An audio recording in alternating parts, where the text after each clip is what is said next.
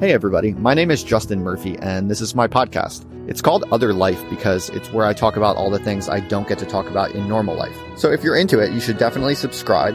And if you'd like to talk to other people interested in what I'm interested in, or ask me questions or request future topics or guests, please just follow the link in the show notes. Finally, I just want to give a huge thanks to all the donors and patrons. I could not keep this podcast running without financial backers, so I'm very grateful. And I would just say that if you enjoy this podcast or my blog or my videos, please do consider signing up to give a little bit of money each month. It would really help me grow out this project and it would mean a lot to me. So thanks a lot. Now on to the podcast. Over and out. All right, everybody. How's it going? I hope everyone's doing well. I'm glad to be back on the stream this week. I had a very busy week because this was the week that I opened enrollment for my latest kind of serious attempt at doing a proper online course. Uh, this one with Nina Power, the British philosopher and a friend of mine. And uh, the course is on uh, the French philosopher Georges Bataille. We've been preparing this for a very long time, and I've been very excited to launch it. And finally, just this Wednesday, we opened enrollment, and it was awesome. We have almost 50 people enrolled at this point and, uh, you know, not to brag or anything, but frankly, I actually really think this is a bit of a milestone in the contemporary history of intellectual life uh, in, in some way, because I mean, I'll do a kind of financial report later and show you all the results, but basically the interest in it has been great. And I think with 50 people enrolled, uh, both in terms of the number of people participating, just and the sheer amount of kind of cultural energy in this course, and in terms of gross revenue, this is a real milestone because basically Nina and I are both now individually from this one course we're doing, we are making more than the average adjunct professor would make from a whole course. And that's a real turning point. I don't think anyone else has ever been able to pull this off at this scale.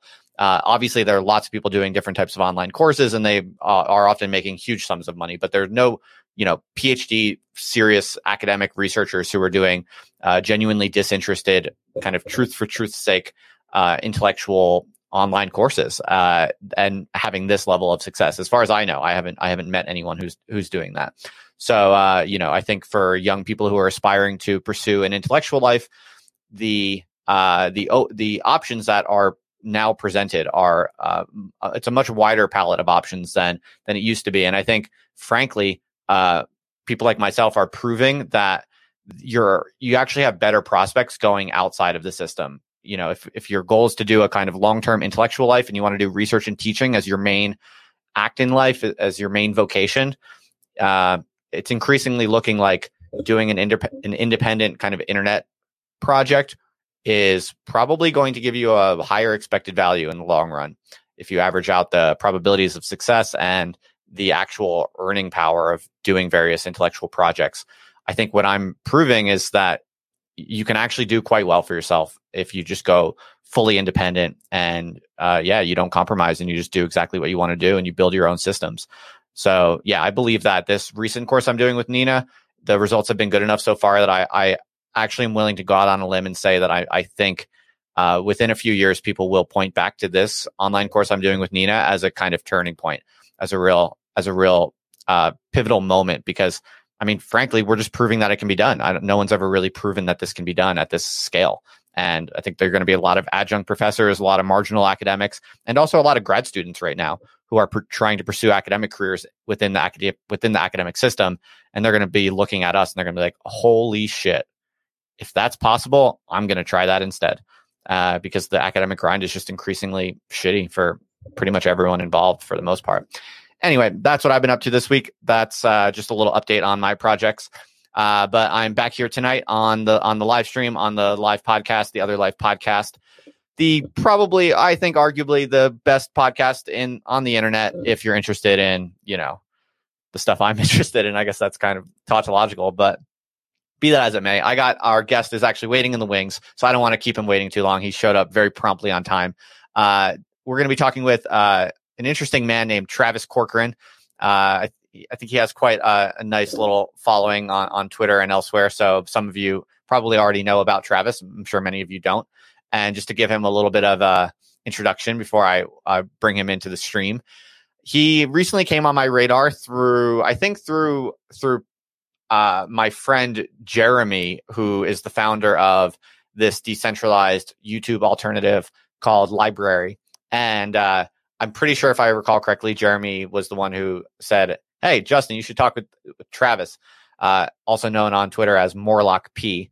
Uh, and the one thing that jumped out at me that made me want to talk with him straight away was that he recently launched a Kickstarter to for one of his uh, book projects that he's launching, and this Kickstarter just absolutely crushed it. I think he asked for you know something in the low thousands, a few thousand dollars, and uh, ended up getting. He's already at like fifty five thousand, something like that, and it's still increasing with uh, many days left. So as as uh, those of you who've been following my podcast for a while know one of the common themes I'm very interested in, and I talk a lot about, is just different experiments on the kind of independent intellectual and publishing fronts. This is a common recurring theme of the people I talk with and and the ideas that I explore personally. Just these new economies that are emerging for creative independent intellectuals or creators to basically break all of the rules and do whatever they want in their own way and oftentimes be more successful than they would have otherwise so uh, this has become a, a, focus of of the podcast and and the other life project and uh, so once i saw this i was like oh i got to talk to this guy and then i learned he's also i believe he's been active in the urbit community uh, which is also something a lot of people in my audience are interested in and uh, and finally, I didn't even know this until after the fact, uh, after we we booked the the live stream. But I was kind of doing some research on him, and uh, Travis has also, uh, I guess, been notorious at different moments for saying rather provocative things. Uh, we can get into it a little bit if we want to, uh, but the purpose of this is uh, of this particular talk is actually because I'm more interested in the uh, the the book launch, the Kickstarter that he's done very successfully. I want to learn, you know, kind of the story behind that, how he did that, and uh, a little bit of the backstory and context for that. Uh, but also, an interesting topic is the book that he is launching on Kickstarter. It's all about how to go from being a kind of urban city dweller to doing the whole homestead thing. And uh, I'm very interested in his take on this because he's done this himself. Uh, he lives roughly in the in the New Hampshire area on a on a homestead, and uh, yeah, he went from a kind of software, kind of typical urban uh, software engineering type of person to a you know rural New Hampshire homesteader, and now he's trying to he's he is writing a book about this, uh, and that was the book that he launched on the Kickstarter. So basically, uh, many many themes that we actually address frequently on this podcast: the independent publishing aspect, something we talk about a lot on this podcast. The I know a lot of people who specifically who work in tech and are trying to kind of find some sort of alternative lifestyle that often has in their own mind some sort of uh, aspect to it that that involves a, a, different type of arrangement, often outside of the city. So that I think is going to be very interesting to a lot of people who listen to this podcast or watch this podcast on YouTube. Uh, so the whole kind of alternative lifestyle d- design and especially the kind of anti-urban uh, kind of perspective. Uh, I, I, know a lot of you out there are very interested in that. We're going to be covering that.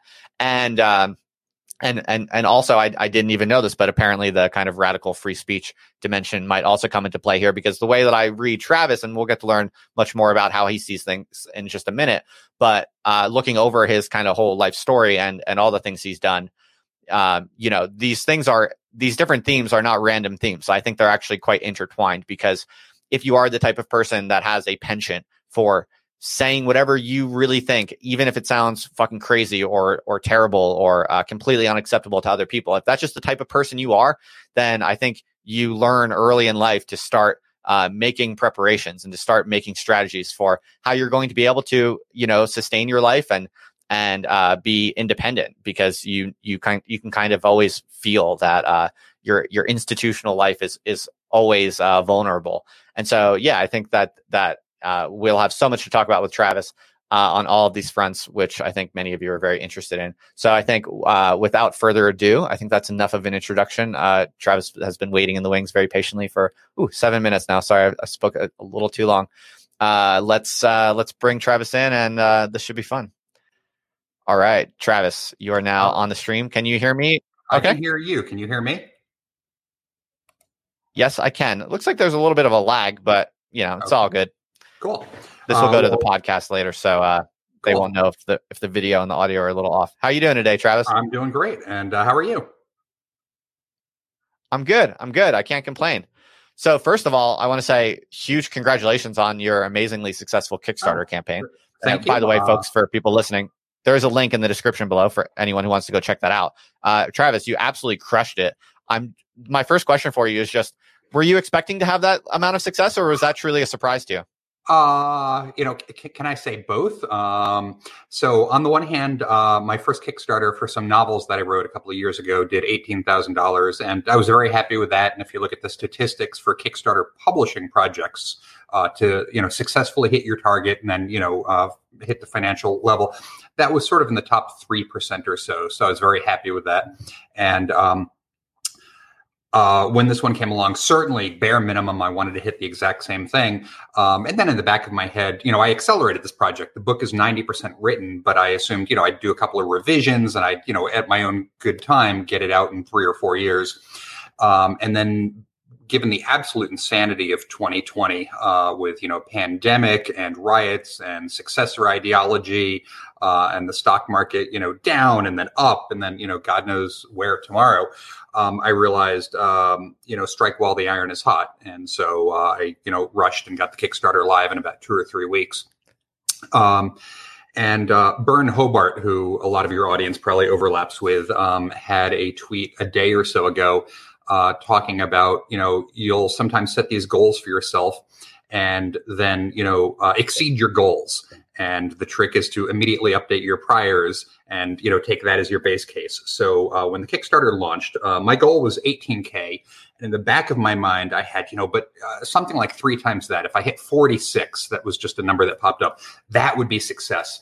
Uh, and then I hit 46, and I looked at the number. You know, it's only 50k. Geez, this is failing again. Uh, yet another project not going where it should go.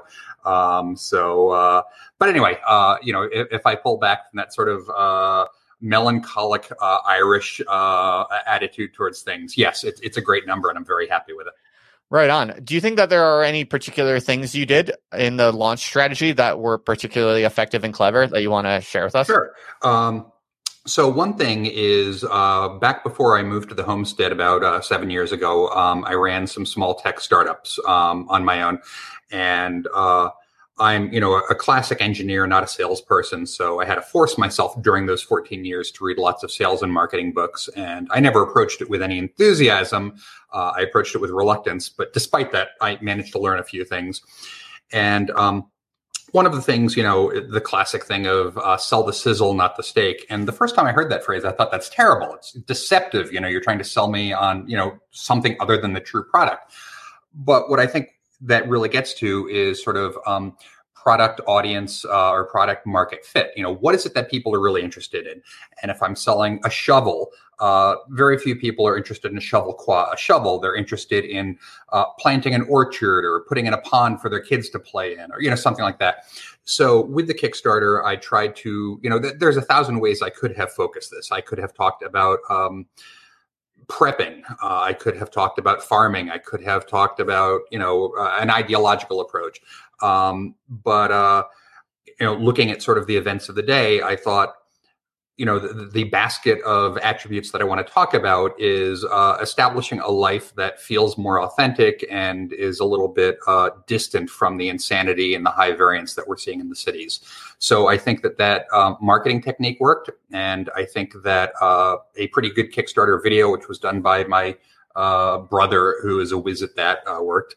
Um, and so yeah uh, right. a lot of it yeah, and did you did I guess you already had something of an audience before then, uh, because I know that you've been publishing uh, fiction books primarily right. for for some time, mm-hmm. and you've been so you've been active on the internet, uh, publishing your own work. How yeah. do you give us a sense of um, what does your kind of personal platform look like before this launch? Like, sure. what kind of systems do you have uh, to kind right. of man- manage and build your audience? Um, that's a fine question. And uh, writing is sort of, uh, I, I, don't even want to call it a secondary career because that implies it's a career. It's sort of a hobby and it's on my bucket list. Um, so there are people who approach this a lot more seriously than I do. And they, have got the complete list. They've got, you know, their Patreon, they've got their uh, Medium essays and on and on and on. Mm-hmm. And that's wonderful. And kudos to those people who are really crushing it with the sort of complete panoply of tools. Um, and I, I, think you're certainly in that set. Um, you know, my audience has been organic. Uh, you, you, started out saying you've been on the internet. And I'm like, oh, I, have been on the internet since you know 1989 or so. Uh, you know, and going way back to the cypherpunks mailing list in the early 90s. Um, and uh, you know, I had a blog that was a little bit popular in the early days of blogs. Uh, it was sort of Instapundit adjacent, um, and I've got an acquaintance online. Uh, and you know, he's an adult. He's an engineer. He owns a house. Uh, and he mentioned passing, oh, yeah, a lot of my politics came from middle school uh, when I was reading your blog. And my God, that'll make you feel old. um, so uh, I would say that my audience is not sort of professionally managed by me for the purposes of, you know, a, a platform and a brand. Um, it's sort of incidentally done. And um, the blog uh, I shut down around 2011, and you hinted in the uh, prequel as to the events about that, and perhaps we'll talk about that later. We'll see. Um, so uh, since I stopped blogging, um, Twitter has mostly been my uh, outlet for getting myself in trouble and uh, and or amassing an audience. Right on. Okay. So other than Twitter, you don't do any particular operations to kind of grow or maintain or nurture an you audience? Know, I've got a website, morlockpublishing.com, uh, which uh, I, I, should spend some time on. I think I put a post up there every six months or so. Uh, but no, my audience, such as it is, is just Twitter. And I've got something like 9,000 followers now. Uh, so that's not bad for sort of accidental, you know, crap posting and uh, getting people to follow me. Well, this well, this will probably be delightful for uh, people who are maybe thinking about trying to launch something on Kickstarter, but maybe fear that they need to have some kind of big platform and mm-hmm. system built up to be able to do that successfully. Uh, it sounds like in your case, uh, when you launched the Kickstarter, all you really did was what share to Twitter and tell friends right. and people interested, and and that was all it took for. That's all I took. You know? Yeah. So yeah. do you think? Do you have any read on? kind of the did it have some kind of viral dynamics do you did you have any read on how the kickstarter trickled through different communities where did it get the most traction and how and why um, you know, I, would love to have a really meaty, satisfying answer. Like, you know, the trick is to post in this Facebook group, and from there it goes there, there, there. Um, and uh, the actual answer is that I had a audience of longstanding, you know, some people going back 10, 15, 20 years, um, and a pretty highly engaged core group. Um, and then having had the first Kickstarter um, and having these books that are now live on Amazon and have been live for several years and in the uh, you know uh, aftermatter there, it says you know for more updates, follow my blog, follow my Twitter account. And so I think that grew uh, my Twitter account to a decent degree. And um, there was the essay uh, 10 years or so ago talking about true fans. And if you've got 100 people or 1,000 people who are willing to do a certain amount, um, and I think that's uh, some of what I've got going for me. Um, that you know, I've got that base of true fans, and then hopping back to marketing for a minute, there is the concept of framing.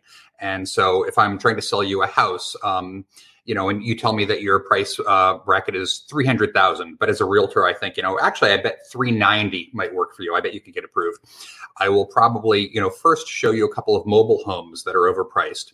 Then I will take you uh, after that to, you know, a house that's three ninety five or four ten, and let you, you know, without me saying anything, let you say, oh gosh, these are my choices. Stretch a little bit, or getting something I really don't want.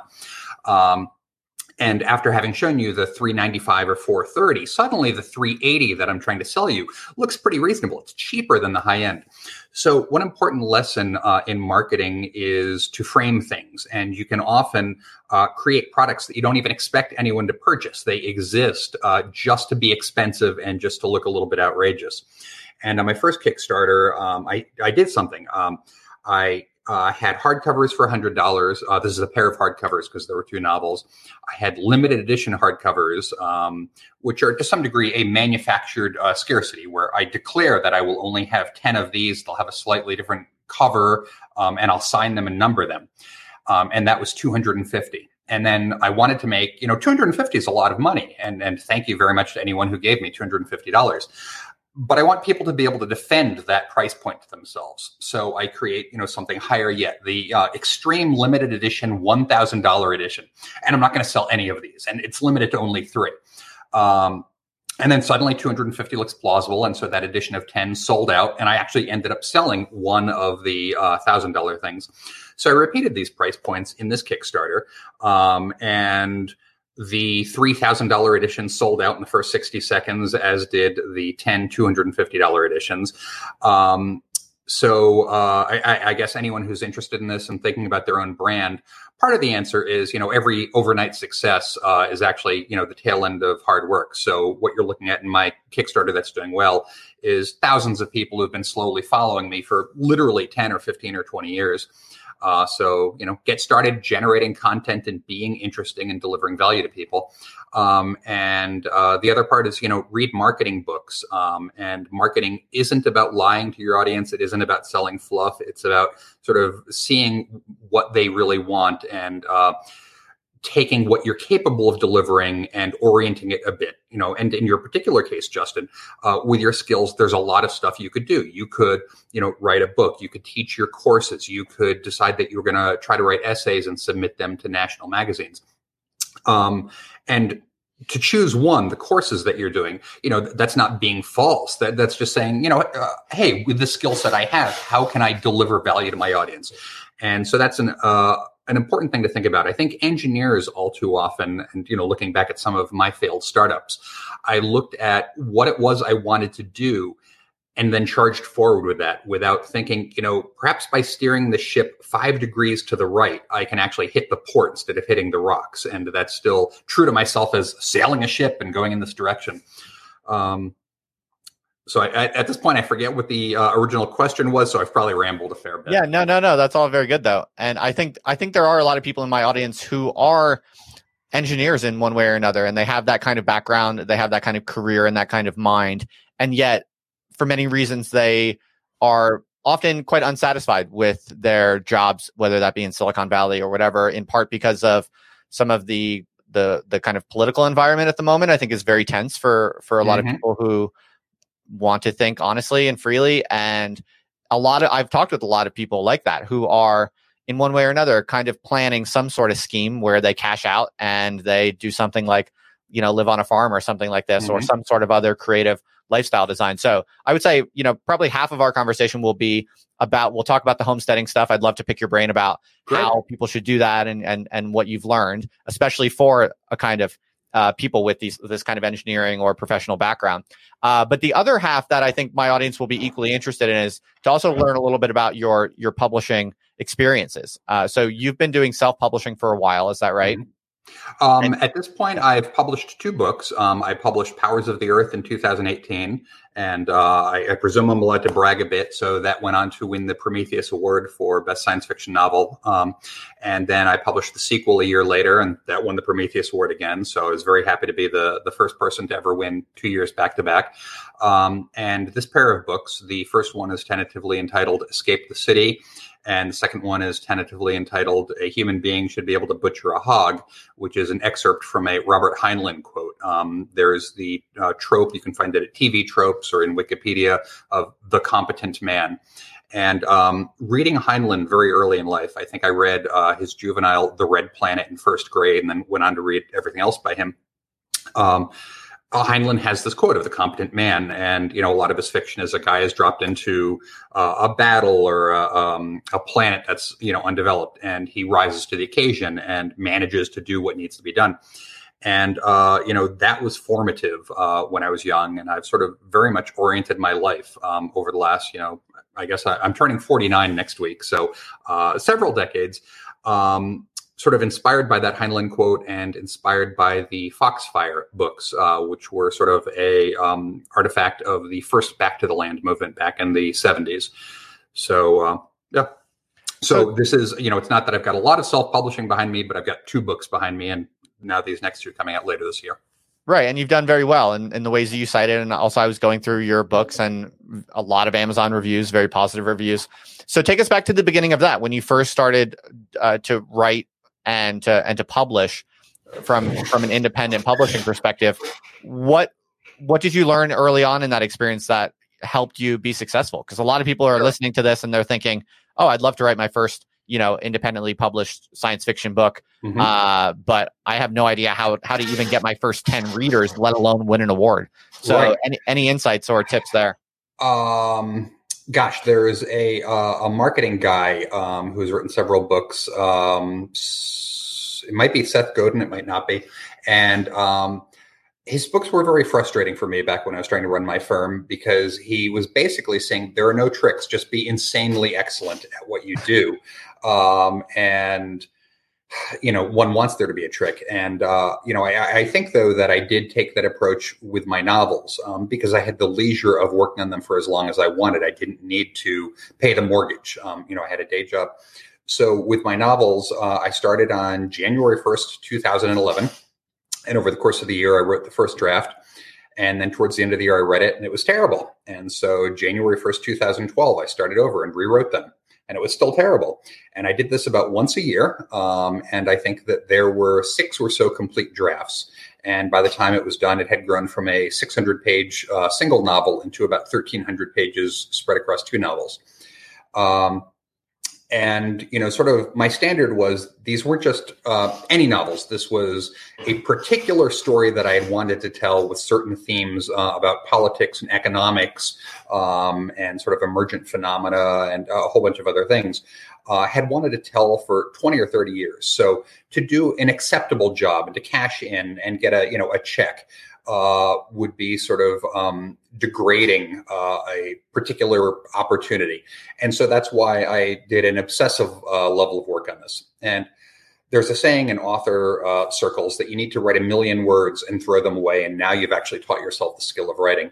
And I realized that by the time I had written this book six times over, I had, in fact, written a million words. And at that point, you know, it was acceptably decent. Um, so, uh, you know, I, I, did the Kickstarter route with it, and I had also been amassing a list of people that I was hoping to get recommendations or blurbs or endorsements from, and uh, sent it to a bunch of them.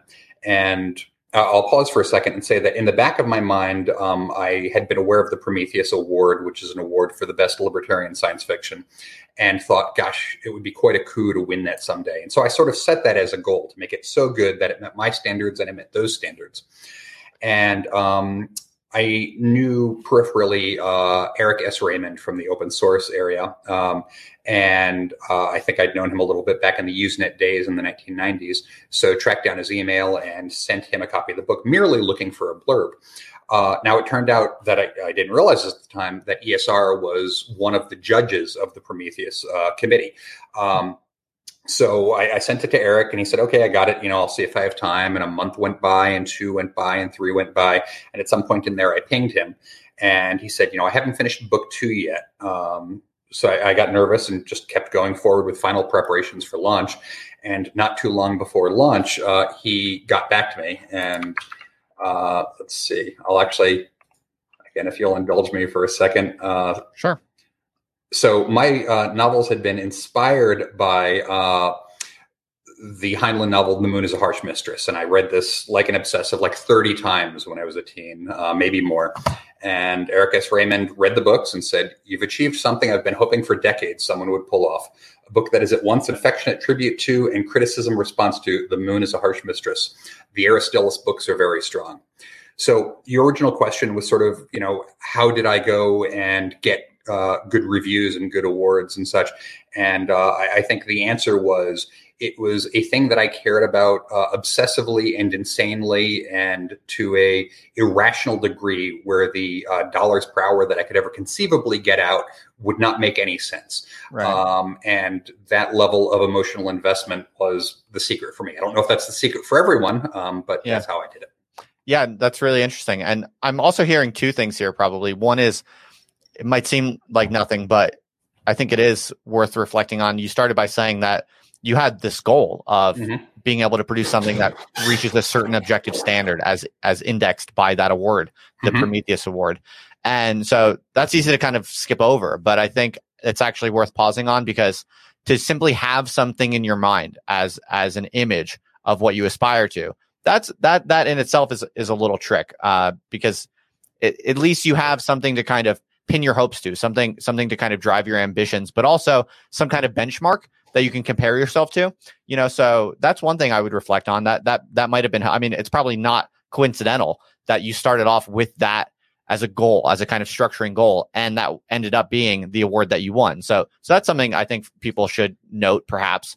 And the other thing is, it does seem like in your case, the success you had did have something to do with a little bit of social networking strategy, uh, even if it wasn't super conscious on your part. The simple fact of you know making a list of uh, people you admire who kind of represent uh, some type of gatekeeper or just a judge that you respect, uh, mm-hmm. someone, someone whose opinion and judgment you respect. Building that list and also keeping that in mind as a goal uh, of, of, the people you're going to send this manuscript to.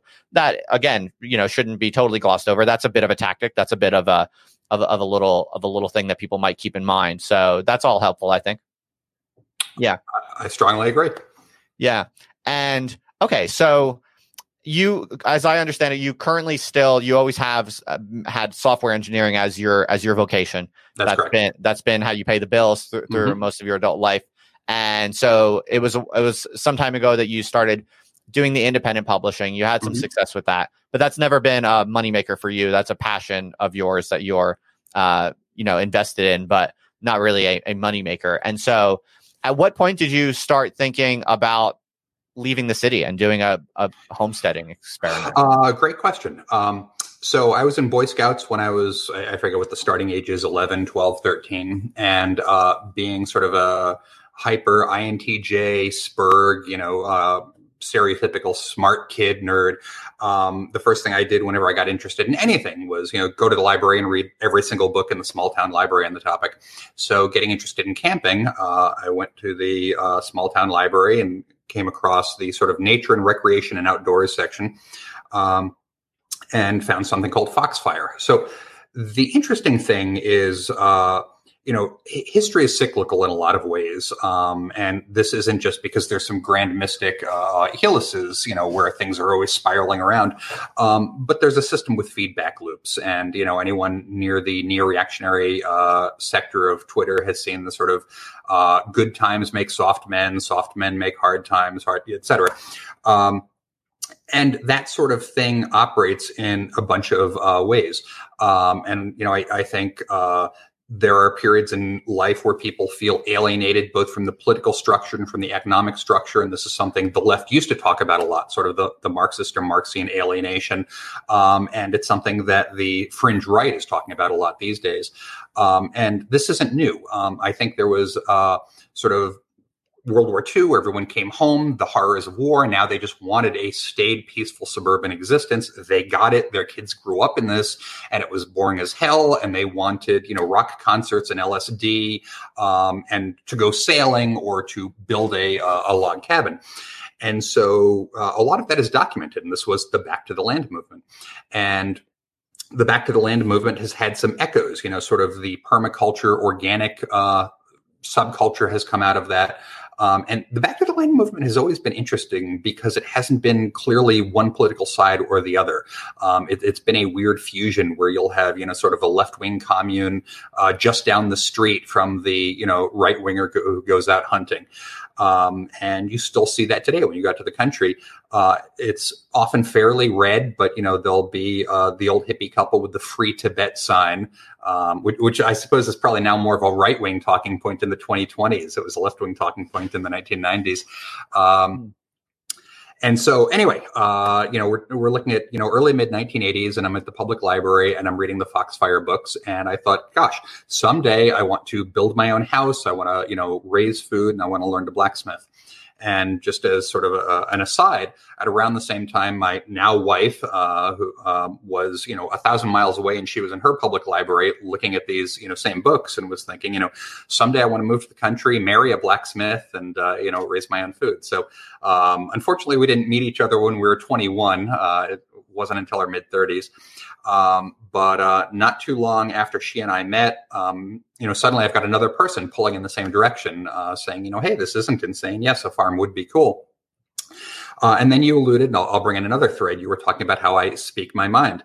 Um, so yes, I, have got a long history of speaking my mind. Um, and in 2011, I said something somewhat spicy, and uh, then I doubled down in 2013.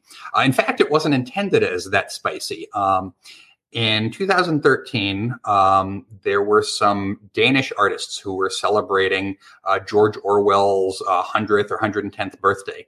And they celebrated by going out and noticing that, you know, hey, Orwell uh, spoke about living in a surveillance culture, surveillance society, and we live in one now. There are cameras everywhere. So they got a bunch of little party hats that you might give to kids at a you know sixth birthday party, and they put these party hats on security cameras um, all around the city court. You know, happy birthday, George Orwell. So I saw this go by and I thought that this was pretty funny. Uh, and I tweeted about it. And I said, you know, putting party cats on, on cameras, that's good. Shooting cameras, that's better. And shooting the people who are emplacing cameras, that's best. Um, unbeknownst to me, uh, a mile or two from my house at that point, um, state police were installing security cameras um, because this was in the wake of the Boston Marathon bombing. And I guess uh, I was already a person of interest. So the state police uh, said, you know, on the one hand, we're installing cameras. And on the other hand, this known subversive is talking about how he's going to start shooting us any minute because we're emplacing cameras. Um, and so, anyway, uh, that led to uh, kinetic military uh, action. um, but uh, there was a knock on the door and a big legal situation after that. Right. I, be- I I believe if I read the story correctly, your whole house was basically searched and seized, and you had you had guns and stuff like that taken from you. Is that right? That's, that's correct. Uh, it was uh, the Joint Terrorism Task Force, um, and uh, uh yeah. Um, and as it turns out, um, you know, we had in fact broken no laws. Uh, there was no illegal guns. There were no drugs. There was, you know, absolutely nothing. And I suppose that a more sober review. Um, uh, showed that we were in the right. But um, you know, I'm going to hop sideways and talk about Black Lives Matter and the uh, protests over police, uh, uh, you know, problems. Um, you know, I'm sympathetic to that uh, because you know, I long before the uh, sort of carceral society or police overreach hit me personally. I'd been, you know, very aware from reading, you know, say Reason magazine going back to the 1990s um, about sort of the police overreach and this Praetorian culture of uh, needing an enemy. Um, and you know this is something you see throughout history. The state security services always need to justify their existence, and they get into this sort of barracks siege mentality, um, where you know everyone out there is a scumbag, and we need to uh, you know eradicate the the villainy.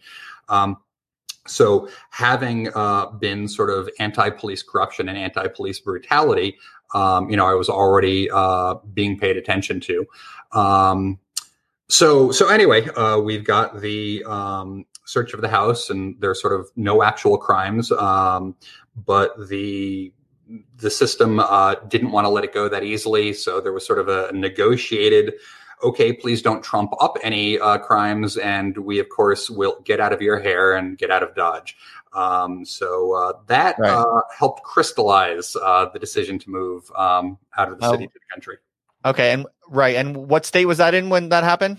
That was Massachusetts. That was Massachusetts, and I believe, if I recall correctly, the other comment that you got you in really hot water was a similar point you were making, right? The it's basically, if I understand you correctly, the the the points that have really gotten you in hot water is essentially that famous uh, Jefferson quote about mm-hmm. how you know the the tree of liberty needs to periodically be watered with the blood of tyrants, right? Right. Uh, right. So it's like it's one of those ideas that many many kind of uh, good old fashioned Americans will absolutely support and cheer on in in theory, right? But then when it actually comes down to specific uh, scenarios and someone like you wants to come out and say, oh, okay, I believe the federal government has genuinely overstepped its constitutional boundaries. And therefore, according to, you know, this longstanding American wisdom that everyone respects, uh, mm-hmm. therefore, I hate to say it, but you know, and, and so on and so on. Uh, you're, you're of that belief and you're willing to, you're willing to basically, uh, carry that, that logical conclusion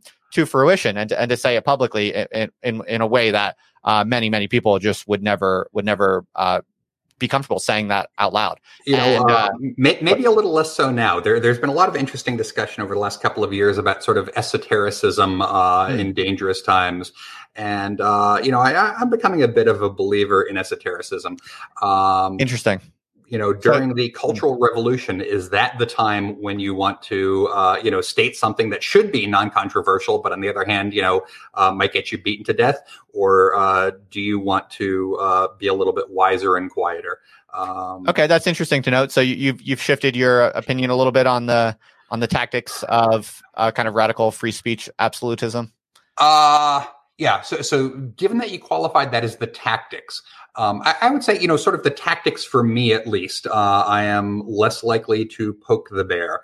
Um, you know, I, I, I think that bear pokers uh, serve a absolutely useful um, role in keeping the Overton window open. Um, you know, I, I, think that we need bear pokers of all stripes. We don't merely want the Overton window to be over on my side of the political uh, spectrum and one inch wide. We want the Overton window to be sort of very wide along multiple dimensions, you know, X and Y and Z. Um, but that having been said, I sort of, uh, you know, I, have got a fair number of scars. uh, maybe I'll take it a little easy for a bit. Well, it's kind of interesting that you made the connection to Black Lives Matter, and because in a weird way, there is this kind of convergence, or at least a, a possible convergence. I don't know how mm-hmm. if it's in any way materializing, but there is an interesting possible convergence between the kind of right libertarians and the anti-police left at the mm-hmm. moment. Mm-hmm. And you know what I'm actually thinking of in the moment is you've gotten in a lot of trouble for making very provocative comments about the the justification for uh, anti-government violence. Mm-hmm. And if you look at the discourses coming out right now, or even you know think of uh, the Black Panthers, right? Think of you know, people like Huey Newton, who mm-hmm. uh, you know frequently said, uh, "We're going to shoot back. We're, we're mm-hmm. going to shoot. We're going to shoot the cops. If the cops fuck with us anymore, we're going to shoot. We're going to shoot back." Mm-hmm. Said that straight up. You know what I mean? And uh, that's that has a kind of uh, absolutely acceptable, kind of fashionable, chic uh, kind of quality to it. Uh, whereas the the more like right wing kind of libertarian mm-hmm. uh, attitudes, those are kind of seen as uh, different in some way, but it's essentially the same. It's essentially the same the same position. And I wonder if the Black Lives Matter moment that we're in might actually be the basis for some sort of weird uh, combination uh, among the right wing libertarians and the and the kind of radical left anti-police folks? I, have got a few thoughts. Um, one is, are you familiar with the concept of sort of Kegan levels of uh, sort of morality? I'm not sure I know okay. what Kegan levels refers there, to. There is a psychiatrist or psychologist, uh, Kegan, and you know every psychologist worth his salt has to come up with his own framework for understanding things. Uh, so he did, and um, he posited sort of these different levels of morality. And there's five tiers, and at the absolute lowest tier, it's you know an infant, and an infant just wants what he wants immediately. The only morality is I'm hungry. And uh, then as you go up a little bit, uh, I think it's Kegan level two or three uh, you get, you know, my team wins. Um, so if you talk to somebody who's, you know, pro gay rights and you say, okay, so uh, on the one hand, you know, we have to respect your gay rights, but uh, conversely, shouldn't we also respect the right of, uh, you know, someone else to, um, you know, run their own store or their own marriage or something in a way that's consistent with their, say, Catholic principles? And the answer would be no. See, the difference is that my gay rights are good and correct, but those principles are bad principles. Uh, and then if you go up one more level to Kegan level four, you get sort of uh, systemic neutrality or process neutrality, uh, where the thought is, you know, the way that we determine, say, the outcome of a trial is we have a process that is consistent and fair, and we have rules of evidence. And the point of the trial is not necessarily to have a philosopher king see the truth of the matter and pick the right uh, output.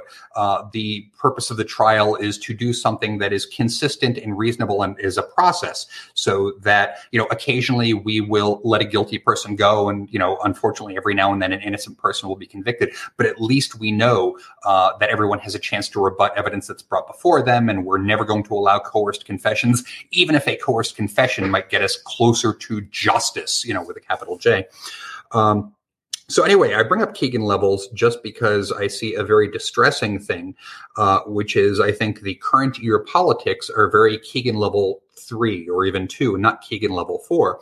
So uh, you know, a, a, BLM or a left of center person might say, you know, okay, so now we've got, you know, uh, blacks on the streets of America arming themselves. I bet no one in the NRA is in favor of this. You know, I'm like, I, have been posting to Usenet for, you know, 25 or 30 years that I'm absolutely in favor of this, that, you know, rights are rights for everybody, even if I disagree with their politics. Right. And I've been posting, you know, for the same amount of time that police abuses are wrong, whether they're against a red tribe, you know, patriot, or whether they're against a black person who, you know, is an admitted criminal, you I'm just trying to pick, you know, someone who's so far outside of my tribe. Uh, you know, they speak with an accent that's different from me. They live in an area that is antithetical to me. All these things, you know, still due process is important. Rights are important. The rights of the accused. Um, and so, you know, a lot of time over the decades, or many times over the decades, I've tried to make common ground, uh, saying, "Hey, you know, if we agree with a set of principles, this will be good for everyone." And the answer is, yeah, but why would I agree with a Nazi?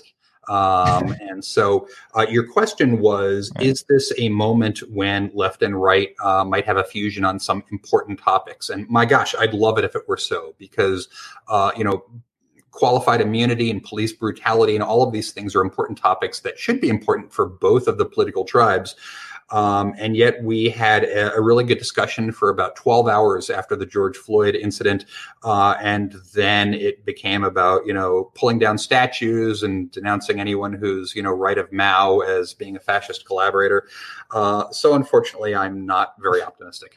Right, right. So now, you had said at the beginning of this conversation that when you decided to frame the Kickstarter project around the homesteading book that you're mm-hmm. working on, you decided to not frame it in a prepper style. Mm-hmm. But as we talk about your other politics and your ideas and your and your life experiences on these fronts, mm-hmm. I, I, am kind of wondering if there is nonetheless your does your interest in homesteading have a kind of prepper dimension to some degree? Um, that's a fine question. Uh, so first, let me say that I, I find myself somewhat post ideological at this point, um, just because you know the, the, first time you try on an ideology, uh, it, it you know it fits you perfectly and you love it and then eventually you find that it chafes you in one place so you put on a different ideology. And you experience that sort of rush of infatuation and first love all over again. Um, but every time you rip off the band-aid uh, it gets a little easier to rip off band-aids and you become a little more uh, uh, critical of flaws. So well, um, I have, uh, you know, I've tried on a few ideologies over 49 years. Um, you know, sort of basic bitch conservative when I was nine years old and Reagan was president. Uh, and then I drifted through libertarianism into uh, pure anarcho capitalism. And I suppose at heart, uh, I'm still a fair bit of a anarcho capitalist. I would love a society uh, where there was not initiation of force or violence against each other.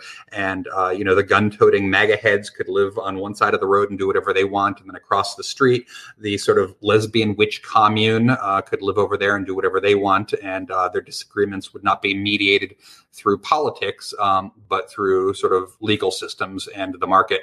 Um, you know, like a lot of other disillusioned ANCAPs, you know, uh, I've realized that that's a great vision, but that is apparently not how our society as a whole is prepared to work. Um, and so, you know, I'm certainly curious, like everyone else, about you know some of the aspects of neoreaction, and I find that interesting to poke at. Um, but I don't have any worldview that can crisply be labeled with one ideology. Well, I guess what I would ask to follow up then is in your model of homesteading, because I looked mm-hmm. through right. I looked through the book that you're launching on Kickstarter, and it's mm-hmm. impressive. The table of contents is uh, very varied and extensive and it's more than 200 pages you're planning. So it's going to be a real tome. Uh, you yeah. clearly have a very thought through model of what it means to do homesteading and all of the considerations involved. So I'm, I'm, guessing that with your politics and your background, there has to be some aspects in, in your mental model sure. of homesteading that maybe, let's say, are geared towards the possibility of civil unrest, let's say. Are these things that you're thinking about? And if so, how? Um, sure, that, that's a good question. And um, so I'll answer the second question second, uh, but hopping back to the earliest one, which I didn't fully answer, um, I would say that you know I, I, think that politics is always to some degree embedded uh, in praxis. Um, you know, merely by the choice of what you do or don't do, where you do it. Um, so, you know, uh, it would be a rare person who was running a, a, printing company that didn't have at some level a, a, love of the printed word and of, you know, using speech as a way to convince other people, et cetera. Now, we can imagine someone like that, you know, in a left of center party or a right of center party. So there's a political aspect to it, but it's not necessarily a politics that is reductive or reducible to a single uh, bit or a single Boolean. Um, so when I was saying that I was post ideological, I stand by that um, because there's not a single ideology, but, you know, certainly I still have a worldview that's very important to me. Um, so my approach to homesteading um, fits with my worldview, and you know, there, there's a bunch of different aspects. Uh, one is sort of a a Christian stewardship of the land. Um, there's a lot of what I'm doing with the land, and you know, it's hard, sweaty work, and I will probably not be the one to benefit uh, for it. You know, I'm wiping out invasive species, you know, sort of weekend after weekend with a, a pick and a shovel. Um, you know, I'm uh, pushing forests in a certain direction by selective pruning, et cetera. Um, there's other stuff that I do that uh, just sort of pushes towards a Heinleinian or a early American frontier uh, ethos of um, uh, self reliance. Uh, and there was a big um, trend on Hacker News, uh, news.ycombinator.com, maybe five or 10 years ago, where people were talking about their 100 things. And it was the sort of West Coast, Silicon Valley, San Francisco Buddhist minimalism that, you know, is sort of the uh, San Francisco spirituality. And uh, simplicity and holiness was sort of expressed by how few material possessions you had. And this is an appealing uh, aesthetic. Um, but on the other hand, it's a little bit nonsense because you know the person who prides himself that you know he owns one fork and one knife uh, really owns or has access to the means of production. Um, you know, he, he, doesn't own a car, but he's got an account for Uber.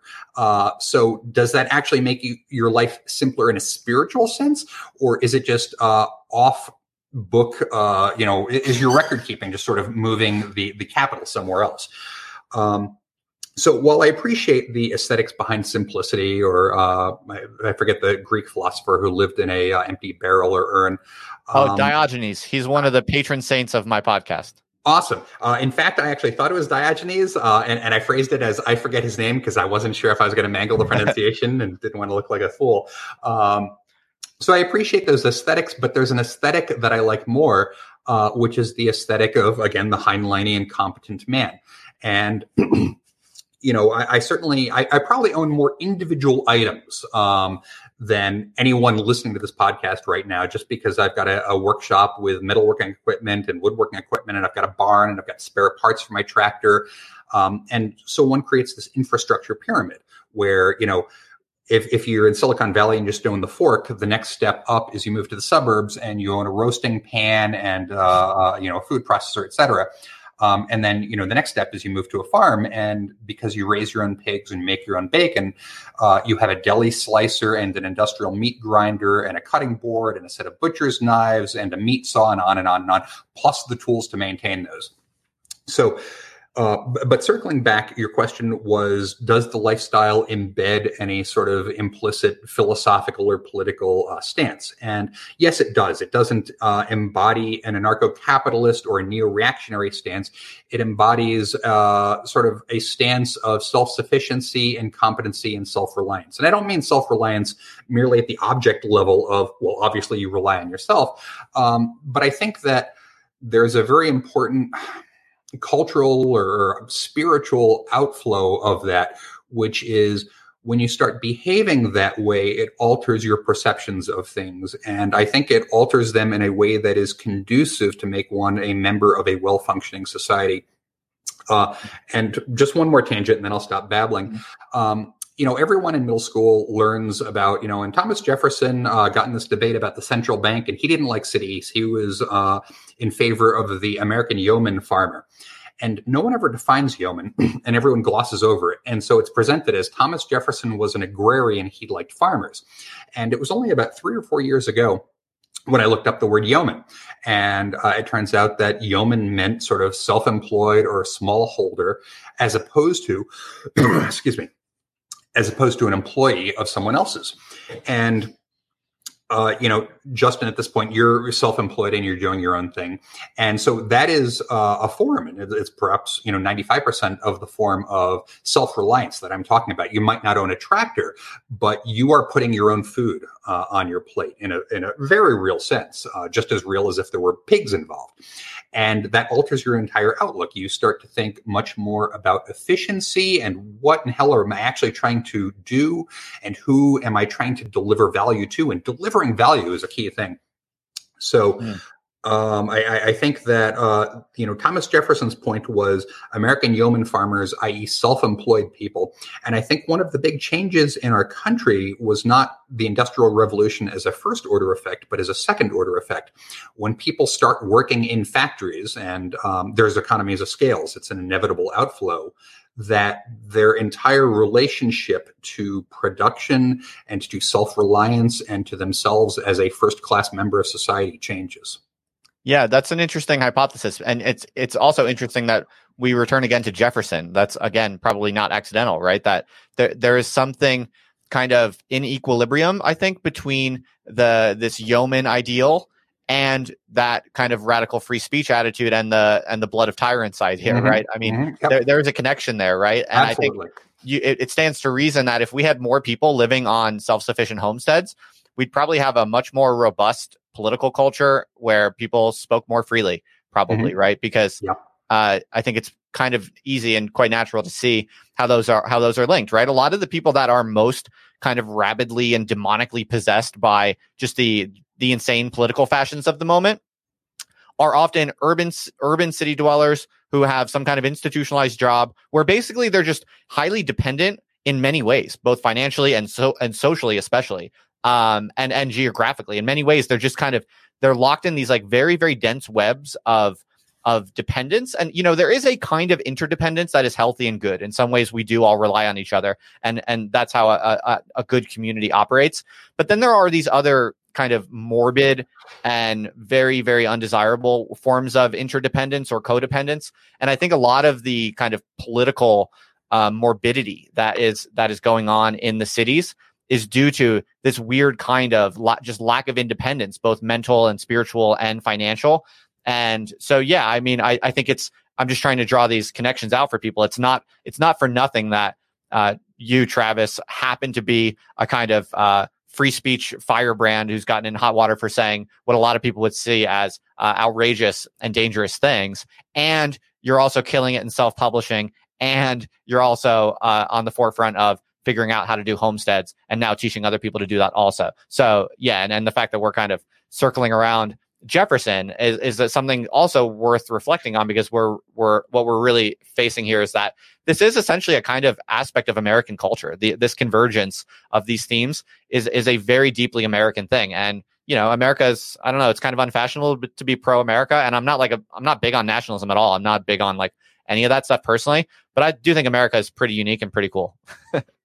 Um, I agree with all of that, and I think you really, really put your finger on my thesis or that I was trying to elucidate. So, congratulations! Uh, Nice. You did a wonderful job of, of teasing the meat out uh, when you were saying that this web of interdependence. I mean, people can be canceled when they're dependent. Um, you know, uh, so you, you've got your inputs, and when someone else controls your inputs, you know, you're effectively a slave. And then this ties over to sort of the Marxist idea of a wage slave. Um, and uh, you know, I, I've got a friend who's a Marxist. Um, and I was at a corporate retreat with him once, uh, and this is how we became friends. I thought, oh, the strange Marxist, and then it turns out that we'd read several books in common, and you know, I knew a couple of uh, Karl Marx quotes that I liked, uh, and suddenly we're like brother. Um, but this also ties into the whole police abuses thing that the police, uh, individual police officers, are as embedded in a web of dependency as any Mm. SJW because they're absolutely cancelable in that they need the organization and the microculture around them for two different things. One is physical safety,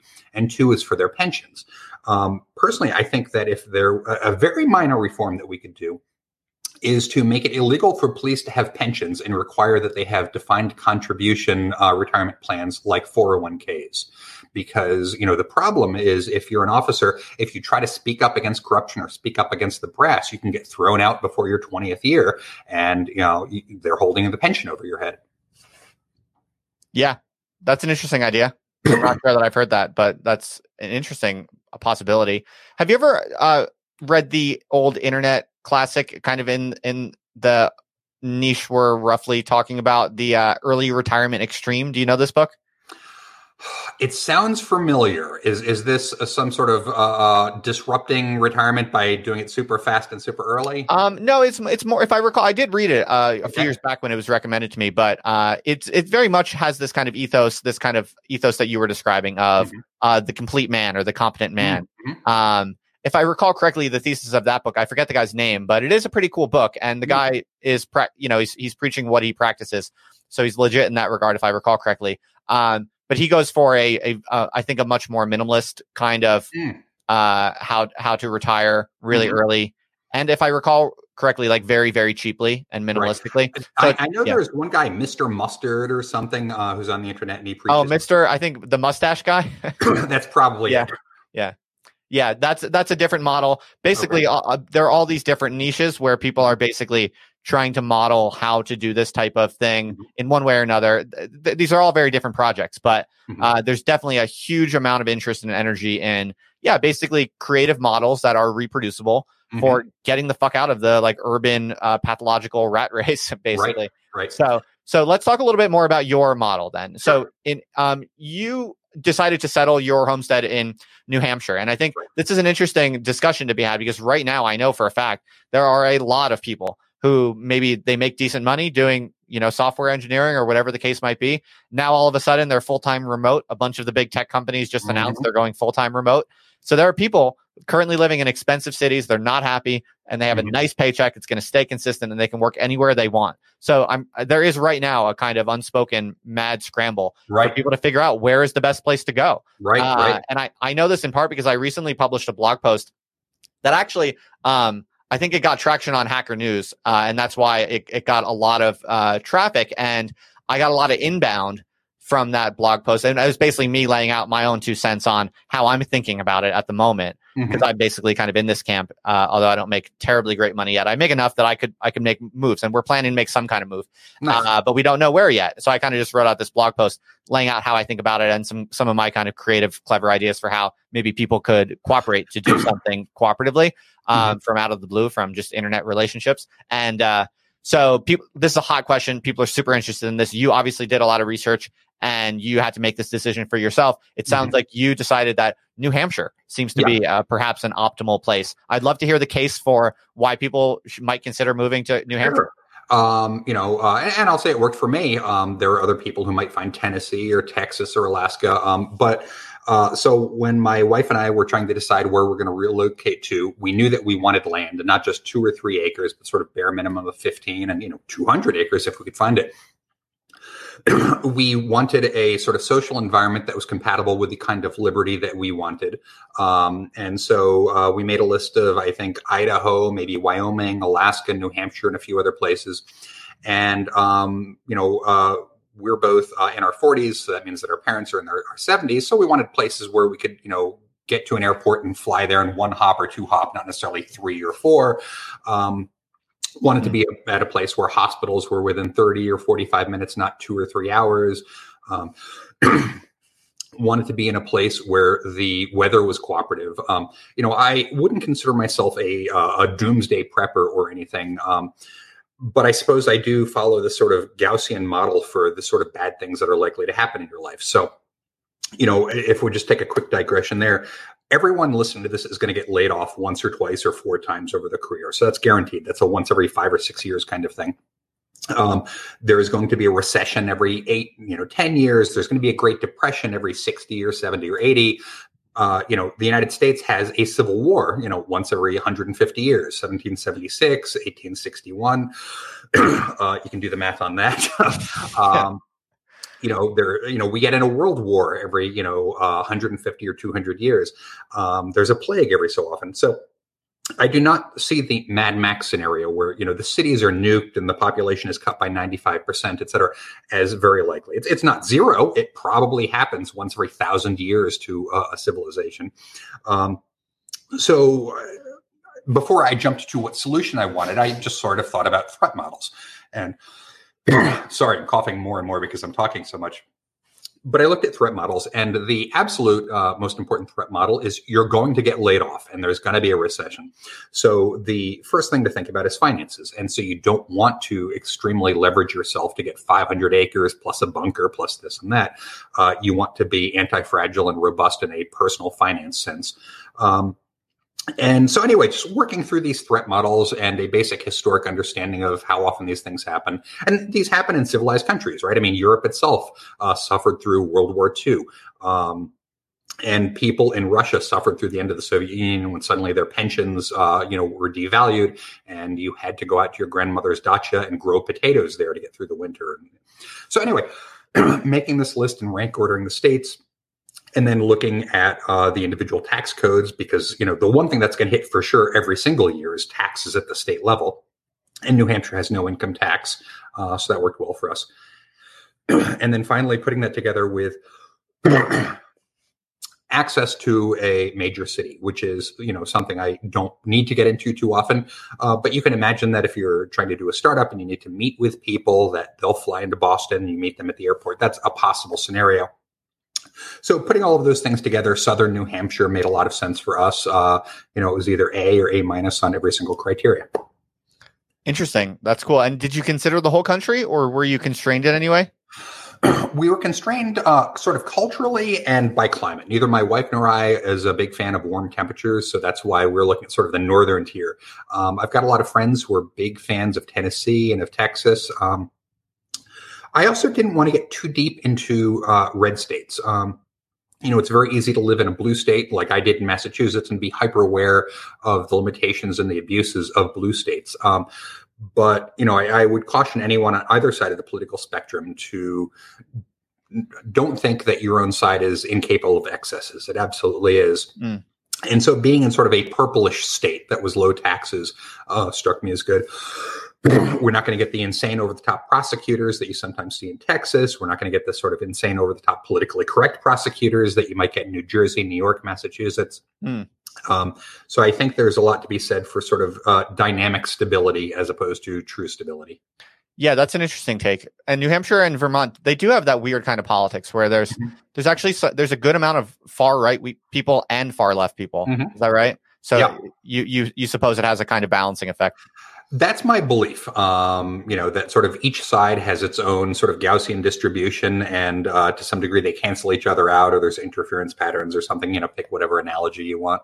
Right. I know a lot of people who are trying to find some sort of exodus from from California, whether it be mm-hmm. the Bay Area or wherever. A lot of those people are naturally looking at places in the West. Right. I'm just kind of curious, and actually, I'm in Albuquerque at the moment, so my wife and I are currently considering places in the West, but mm-hmm. mostly just out of geographical proximity at the moment. So we're going to mm-hmm. check some places out. I was just curious if you ha- do you have a read on the West and kind of optimal choices or yeah, or no, that's otherwise? a question. Um, you know, we looked at that a little bit. Uh, we looked at Idaho. Um, one thing I've uh, seen as a dynamic in the West is that there are so many people fleeing California, and there is unfortunately this pattern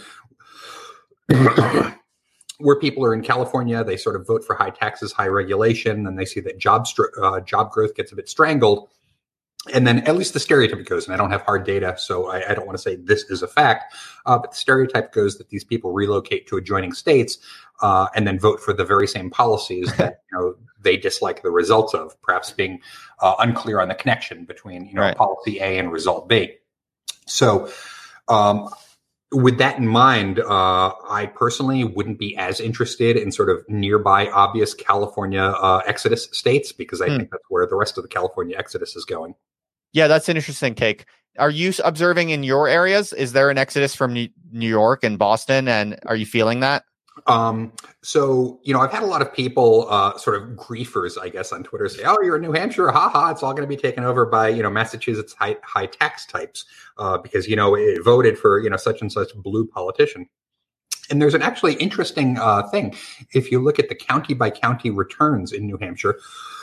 the most consistently red counties and towns are the ones right along the Massachusetts border because there's been this sort of osmotic diffusion uh, or you know forced osmosis where a certain demographic in massachusetts that dislikes the ruling uh, uh, ideology there will relocate as close as they can while still across the border for lower taxes et cetera. So uh, the short answer is, you know, I, I, do not see New Hampshire swinging decisively blue, high tax, high regulation. I think it's going to continue a middle of the road uh, approach. You know, the country as a whole is an interesting question. Uh, you know, the, the country as a whole has its center of gravity, and everyone gets dragged along with that. Um, I do think that we're already in the last month or two or three starting to uh, see an increase in um, uh, urban exit. Um, I you know, once you've got two dogs, you can't go on petfinder.com anymore uh, because you don't need any more pets. And once you're married, you can't go on the dating websites uh, because that's not allowed. But if you like window shopping, what is it that you're allowed to click, you know, once a week and then see what's new? And so I find myself on Zillow and realtor.com uh, window shopping all the time.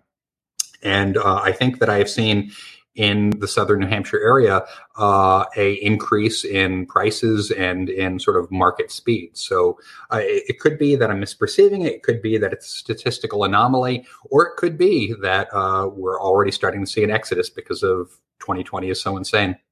Yeah, I think it's absolutely possible because I'm also looking at a lot of things right now pretty actively, looking at Zillow, looking at places like that. Uh, in fact, my wife's already started calling calling around, like kind of looking at leads on Craigslist or Zillow because we're we're basically hitting the road like within a few weeks. Wonderful. And uh, yeah, we don't have that much stuff. We're just putting it all in a car and uh, we're heading north from Albuquerque. just explore, meet some people from the internet, Cool. and uh, but but we are looking pl- basically for somewhere to rent in the short term, but Mhm. as an as an exploration or scouting mission for where we want to settle. And uh. I don't have like a lifestyle model quite like fully developed or decided. Uh, but basically, I'm just kind of scouting for like general areas that seem to be like a good place to invest in and bu- potentially like build a family soon.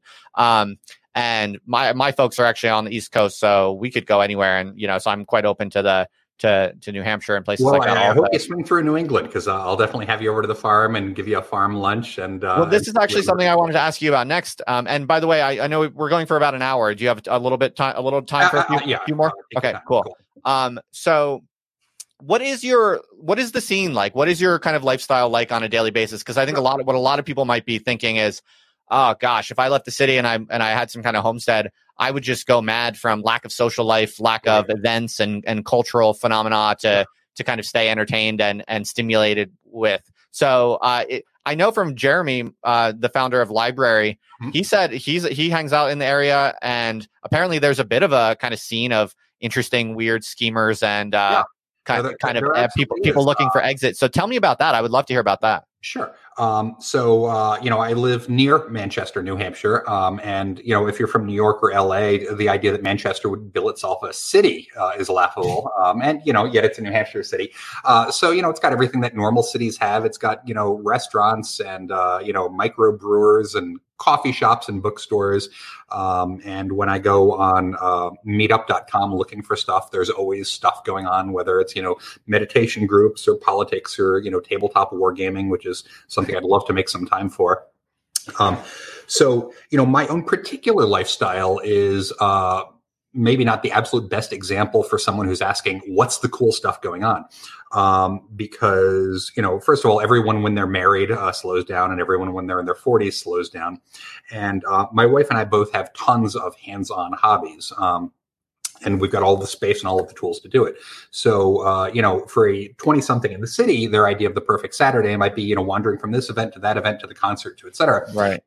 and, you know, my typical Saturday is, you know, something like eight hours of, uh, you know, uh, fixing the tractor and installing fences. Um, And you like it.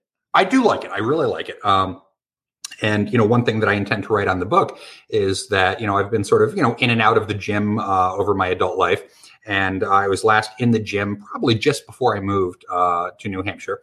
And so you know, as a uh, sort of uh, OCD, borderline autistic uh, engineer type, I've got logs. Everything's documented. It's uh, like Lord Kelvin would approve. It has been reduced to numbers and measured.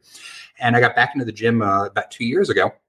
And after a month or two of it, I thought, you know, oh, I should see how far I've fallen from seven years ago when I was a regular gym goer. And what I realized was that despite being away from the gym for seven years, just doing work around the farm, you know, all of my lifts were up, you know, 10 or 20%.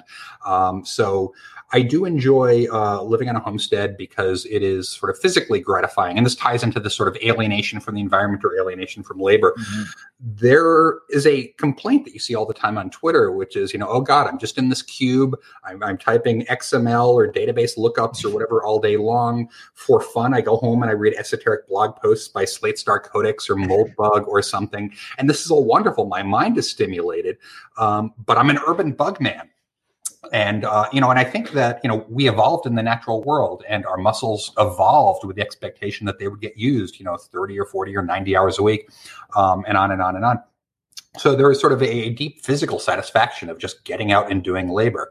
Uh, so you know it's friday evening so tomorrow i've got a list of things i'm going to be doing um, and you know one of them is weeding my corn patch another is digging up some invasive knotweed and uh, you know i'm going to be welding up some shelves for my workshop and it's fun stuff and i enjoy it All right. Wow. And so, yeah, you're at a point in your life where you don't really care much about, you know, going into the city and uh, doing cultural events. You like working hard with your I- with I your family, and and that's all you need to for a happy life. Yeah, you know, the, the, I, i- if there were 26 hours in the day instead of 24, I'd probably, uh, you know, find a tabletop uh, gaming group and you know indulge in some of nerd hobbies. Um, Right. And that stuff is around. You know, I go on Meetup.com and I see the stuff that I'm interested in doing, uh, but then principle of revealed preference. Now, are you familiar with though? I'm just kind of curious. Are are there other kind of interesting experiments and people like you and other types of uh, people in the area And Yeah. is there is there a scene there? Could you tell us a little bit about that? Or. Um, so, you know, I wouldn't necessarily consider myself a member of the Free State Project, um, but, you know, I'm Free State Project adjacent. I know a bunch of people, and uh, there are a lot of wacky, cool people. You know, um, I know a sort of left libertarian who's building a hacker space, you know, out in the boonies. Um, I, near Manchester? yeah, yeah. Um, That's cool. It is. Uh, you know, I've got other friends who are involved in HEMA, which is historical European martial arts. So they dress up in armor and swing swords, not not padded swords, steel swords. They goddamn hit each other in the head with swords. Um, and Wow. uh, you know, I know a bunch of other homesteading types, and uh, the homesteaders often, you know, have get-togethers and potlucks. Um, and uh, actually, Jeremy Kauffman, who you mentioned, uh, I've had the pleasure of having lunch with him a couple of times, and he's a fascinating guy, and I love his startup, um, Libri.io. I, I always mispronounce that, just like Diogenes. So, um, Oh, how so does yeah, he pronounce it? uh, how do I pronounce his startup? How does he pronounce it? I thought it was just library. You know, I probably shouldn't have said anything. I could be I could be wrong though. I, what do I know? Um, we'll get Jeremy okay, cool.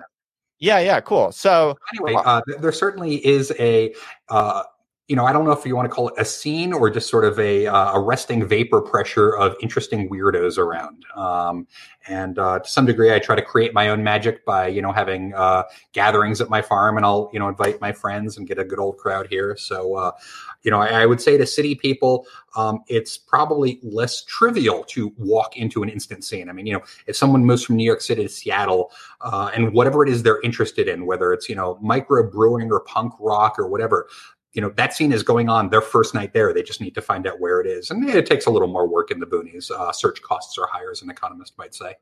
yeah, no, that's cool though. I- you- You're definitely putting Manchester on the map of possible op- options for me. I'll, I'm going to look into it for sure. Cool. Interesting. So I don't want to I don't want to take up too much of your time, but I feel like maybe one or two more questions just on this front because I think there's so many people interested in this right now. Mhm. Well, I mean, one question I I kind of curious is if obviously your book is going to be pitched to a fairly broad audience, and as I said, it's got a, a massive table of contents. you're you're really aiming to do a comprehensive guide to to moving from the city to homesteading. Mhm. Uh, but I'm I'm curious, maybe for people more like me specifically, uh, in particular, you know, engineers or scientists or um, my type of person Right. who's kind of thinking about defecting from you know the city or institutions as a whole. I'm kind of curious: are there any particular, I don't know, bits of advice or tips or tricks or things to watch out for that you might send out specifically to other types of people who are kind of more analytical engineering professional types of people like what what is the engineering professional kind of most likely to um, not get right or what, Right. what what are they what's the most important for them to understand Right. Uh, good question. Um, I'll, I'll back up and say, you know, I, do sort of the uh, most hardcore, full-on version of homesteading, and I've got a friend uh, who's very security conscious. So unfortunately, I can't even use his name lest I, I risk him yelling at me. Uh, but he's in exactly the same boat I am. Uh, you know, sort of pure white collar, no history of this from the city, and um, you know. Uh, he raises cattle and he has some, you know, ultra heavy machinery, front end loaders and excavators and everything. Um, uh, and you know, I, I do similar things. I don't have the equipment, but I do my own butchering, and I, you know, I slaughter my pigs and make my own bacon, et cetera. So if you look at us, we're you know sort of the two with the knobs turned to eleven. Uh, but there's a lot of other people, you know, sort of from a similar scene and from a similar background or demographic, who don't have the knob turned to eleven. They turn it to six or seven, et cetera. So uh, that's one thing I'm trying to be cognizant of in the book. That I don't want to make this so that is only if you're you know going to go an insane off-grid prepping, raise all of your own food. Hmm. You can turn the knob anywhere you want. And if you decide that you want a small garden, you know, read halfway through the book. If you want a big garden, read through quarters of the way. And you know, if you don't want to butcher or slaughter a pig, you don't need to read those chapters. Um, but the rest of it is relevant. And there's a lot of relevant small stuff. Um, you know, as a city dweller, you've got some sort of preconceptions. It's sort of, uh, as Rumsfeld said, the unknown unknowns, and that you've probably never thought about, you know, how does garbage collection work in the country? And the answer is there is no garbage truck. Um, you either uh, have a truck so that you can put your garbage in the back and bring it to the town dump, or you pay for a service to come and get it. And how does water work? Um, how does internet work? And again, as a city dweller, you're not going to stop and think before I move into this new apartment, can I get internet there? Whereas a country person, that's something you need to be aware of. So, um, you know, I, I'd say that's probably where I bring the most value in what I'm trying to do. Uh, uh, there's a woman on the internet. I forget her real name, but she goes by uh, Literal Banana on Twitter, and uh, she Yes. Uh, she uh, reposted a meme recently, which was sort of a, a curve of your knowledge. And um, at first, you know nothing about a problem domain, and then you know a bunch, and you realize what you know. And then eventually, you sort of forget that your knowledge is anything interesting because it just seems like background information that everyone knows. And the perfect time to write down what you know is when the knowledge is there, but it's still fresh. And so uh, that's what I'm striving to do in this. Um, and I can already start to feel some of the stuff start to feel obvious. Like, you know, well, everyone knows the kinds of three point hitches on a tractor. I don't need to cover that boring topic. Um, so I don't know what the absolute specific gotchas would be for our demographic um, that would grab any person. But having been, you know, stepped or having stepped in about 70 or 80 of these different bear traps myself, I know that there's a lot of them. Um, and I'm trying to write the book while the sort of unknown unknowns are all fresh in my mind as dangers. Um, and hmm. but yeah, so some of those are right there. I would say uh, just sort of thinking about utilities and giving an overview of how does one go about heating one's house, how does uh, you know one get garbage taken away, and uh, there's also information about sort of uh, getting along with neighbors. Uh, not that I've done a perfect job on that, but I've tried really hard. Um, and why? Uh, how have you pissed off the neighbors? um, I pissed off one neighbor by walking my own property. Um, uh, I, I, was just walking along the property line, which is in dense forest, and uh, he started yelling from his yard that I'd better not be on his land because he doesn't tolerate trespassers and blah blah blah. So uh, we had a little interesting conversation, and I assured him that I was not on his land, and then paused and said, "But by the way, I see this deer hunting stand here. Is this yours? The one on my land?" And he said, "Well, that's been there for a while." So, uh, uh, and then there's more with that. His cow got loose, and uh, he penned it in in one of my pastures. Um, and do you hunt for your food? I have climbed up in a tree with a gun, and I have seen deer, but I have never had both happen at the same time. Are so, you planning to? Or are you trying to? Uh, I have. Um, uh, it, it hasn't been a priority the last couple of years just because there's so much other stuff. Um, but I have my own tree stand um, and I've got my orange jacket. Uh, and at this point, having uh, processed much larger animals like cows and pigs, a 100 or 150 pound deer would be a quite tractable. Um, but uh, so, no, I, I, I mostly I get my meat from animals that I raise, um, but I am interested in hunting and I hope to have success in the future. Oh, cool. Okay. Now, I mean, I'm sure for a, a brainy professional coming from the city, there are going to be a bunch of things you don't expect and you don't know, and it kind of bites you in the ass and you mm-hmm. figure out as you go. But on the other hand, I also have to imagine that it, like if you're smart enough to do software engineering, you're probably going to be able to figure this out, right? Like, yeah. It, you know, I, I, think I'm proof of that. I did figure it out. Uh, you know, I grew up in the suburbs, um, and uh, you know, this was an adventure. And so, a lot of people are somewhat disbelieving of that. I'll you know post on Twitter pictures of you know a uh, processing a 500 pound hog and making head cheese uh, or something, and they'll say, you know, where did you learn that? I'm like, uh, you know, books and trial and error. Um, so, you know that's uh, anyone could do this on their own with their own trial and error. And Tom uh, wasn't it wasn't Jefferson for once. It was Ben Franklin who had the quote: uh, "Experience is a dear teacher, but only a fool learns it no other." Uh, so anyway, I was the fool, and now I'm selling a book so that you guys don't have to be. Right on, right on. And I think probably the, the very final question would just be we should talk a little bit about money and the finances that are required mm-hmm. to kind of pull this off, right? Because absolutely uh, something we alluded to before is there are many people who have hacked this type of thing in a different in different ways, right? There's there's different takes on this. You can do kind of high income, high wealth version of this. You can do this uh, kind of bootstrapped and very very cheap. There are different ways of thinking about it. Uh, so I'm curious, just from your perspective, for people who are listening to this, uh, maybe they uh, kind of identify with you or me, or or in some ways their their lives kind of sound like what we're talking about. Uh, but they're maybe wondering, okay, well, how much savings do I really need to pull this off? Right. How much monthly income do I really need to pull this off and to grow it? You know, so I wonder if could you give us a few pointers or Absolutely. heuristics? And, and yeah. this is sort of an aspect of it that I'm most interested in. This is cool. something I go into pretty good depth in the book on. Um, and and one sub aspect I go into is, you know, hey, you're just out of college, you've got no resources, you're maybe not in a position to negotiate remote work. What is a five year or ten year plan to get you ready for this when you're 28 or 32 or whatever? Um, but as I go through each of the processes, I sort of talk, you know, here's the uh, low capital way to do it, the medium capital, and the high capital. Um, so in my particular case, we talked earlier about how I'm uh, very politically outspoken and how that's had legal repercussions. Um, and that uh, was a one two punch because the crash of 2008 um, also torpedoed my startup. Um, and I, you know, stupidly tried to keep it alive uh, for another four or five years, uh, sort of laying off the staff and just doubling my hours. Um, and so the way that ended up playing out was around the time of the whole sort of free speech issue. Um, was also forced to acknowledge, you know, there's no money here. Um, I'm paying myself sort of, you know, minimum wage or less. Just shut it down. Uh, time to declare bankruptcy. Um, and so, you know, I was uh, coming from a pretty bad place financially speaking. When I moved to uh, the homestead seven years ago, I was, you know, that was something like literally 30 days after declaring bankruptcy and having the bankruptcy finalized.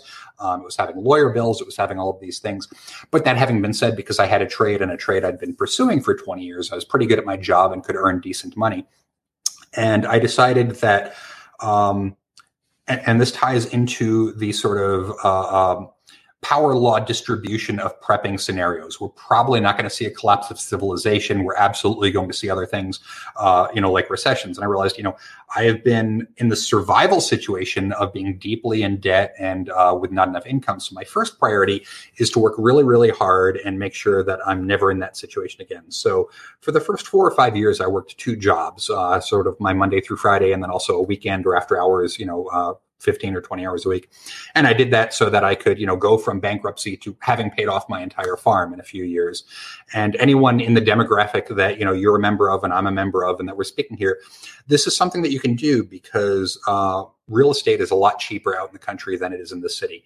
Um, and you know you can get a pretty nice house for you know $200000 or something. And so you know when people are coming out of college and going into silicon valley and making 160 their first year or even if they're not so lucky as to be coders you know they're something else. But you know white collar and making decent money uh, you can have a pretty good quality of life because the baseline cost of living mortgage payment is so low.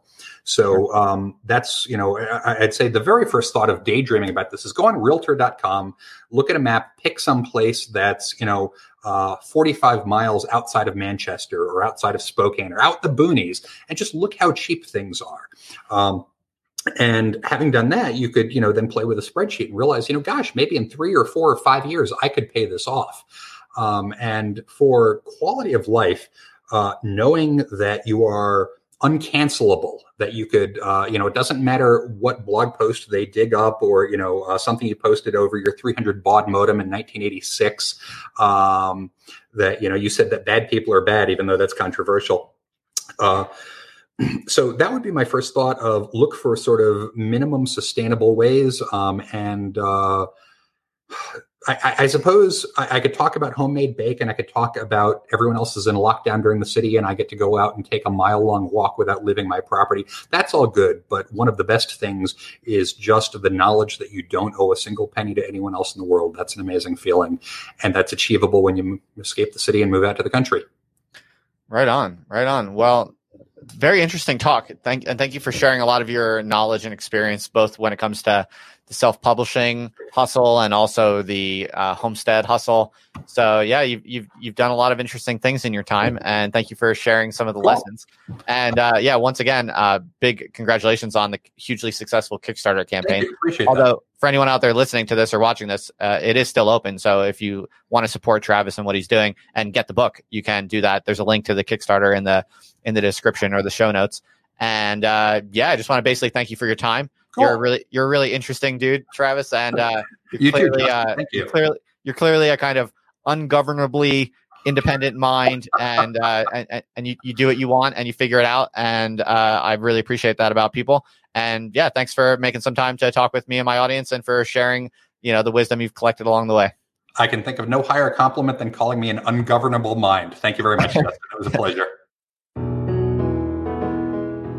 Hey, everybody. Thanks for listening. If you thought that was cool, then don't forget to subscribe, and it would be even cooler if you left a review. I'd appreciate that. And yeah, just to learn more about what I'm up to, you can check out theotherlifenow.com. That's all. And I will see you around the internet.